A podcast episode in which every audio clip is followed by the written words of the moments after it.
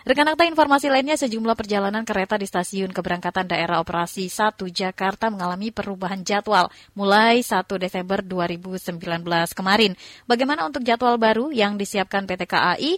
Untuk mengetahuinya, kami sudah bersama Kepala Humas PT KAI Daop 1 Jakarta, Eva Khairunisa. Data Radio, bijak dan cerdas. Assalamualaikum, Bu Eva. Assalamualaikum Bu Eva. Waalaikumsalam. Baik, Bu Eva, apa sesungguhnya yang melatar belakangi perubahan jadwal ini, Bu? Ya, jadi memang perubahan jadwal mayoritas perjalanan KA, khususnya di area PT KAI Daop 1 ini, dilakukan karena memang ada pemberlakuan grafik perjalanan kereta api tahun 2019. Jadi, grafik perjalanan kereta api tersebut mengatur pola alokasi seluruh perjalanan KA. Nah, kenapa ada perubahan?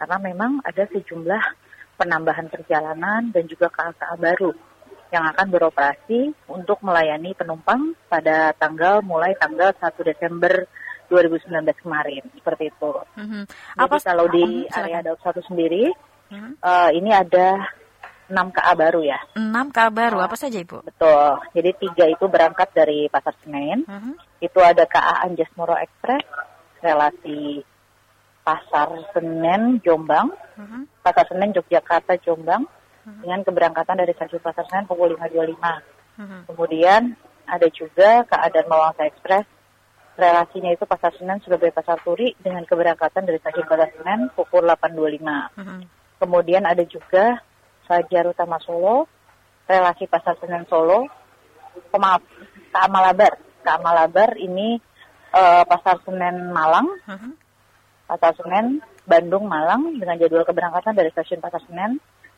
pukul 16.10.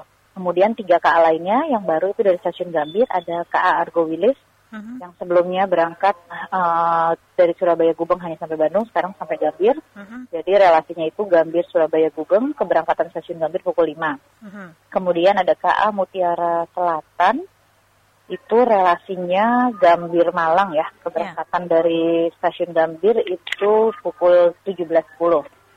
Kemudian ada KA Turangga juga yang baru dari Gambir, itu relasinya Gambir Surabaya Gubeng, dengan keberangkatan dari stasiun Gambir pukul 14.00.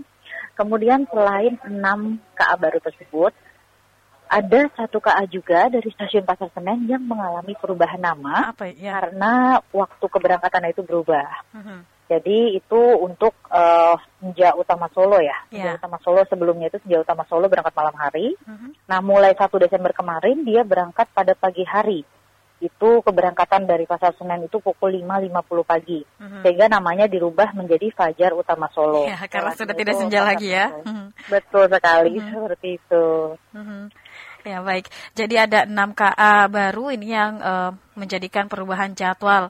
Bagaimana untuk jumlah tempat duduk keberangkatan di Daop 1 Jakarta? Apakah ikut meningkat, Ibu?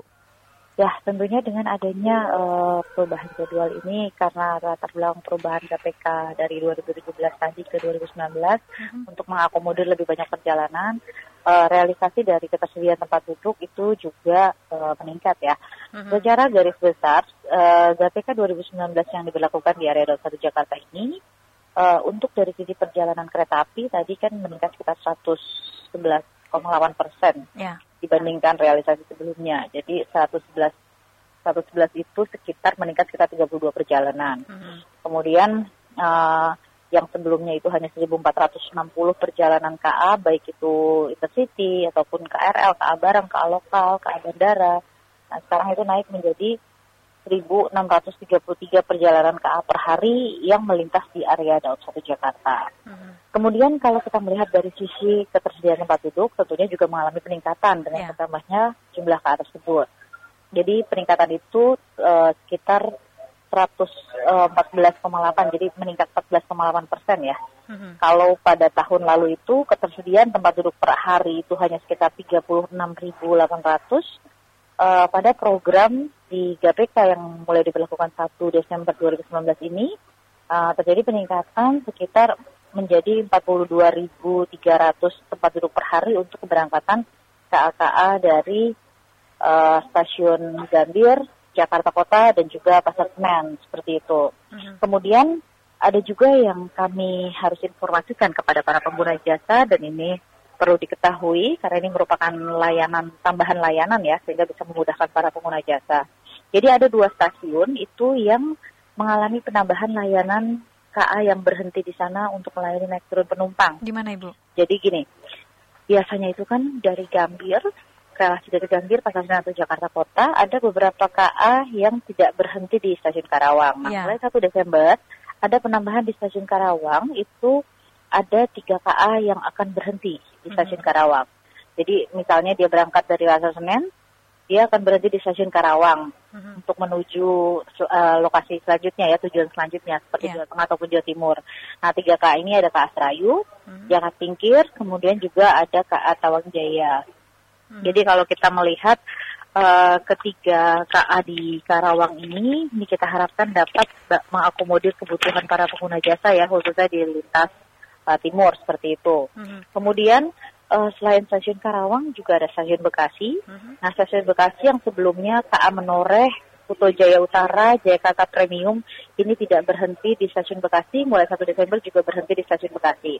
Sehingga mungkin pengguna yang akan menuju seperti Kutoarjo ataupun juga Semarang, Yogyakarta, itu tidak perlu lagi harus ke Stasiun Senen, Jakarta Kota, ataupun juga Gambir.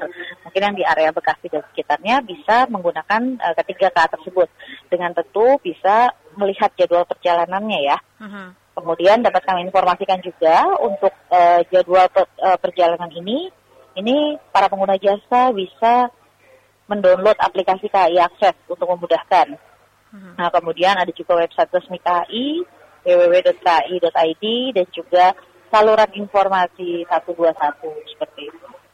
Ya, Bu Eva, kita ketahui sebelumnya tidak berhenti di Stasiun Bekasi dan juga Karawang. Apakah ini memudahkan? Karena kalau biasanya dari luar kota selalu menggunakan komuter lain lagi untuk menuju daerah mereka, Bekasi dan Karawang. Apakah itu menjadi salah satu alasannya?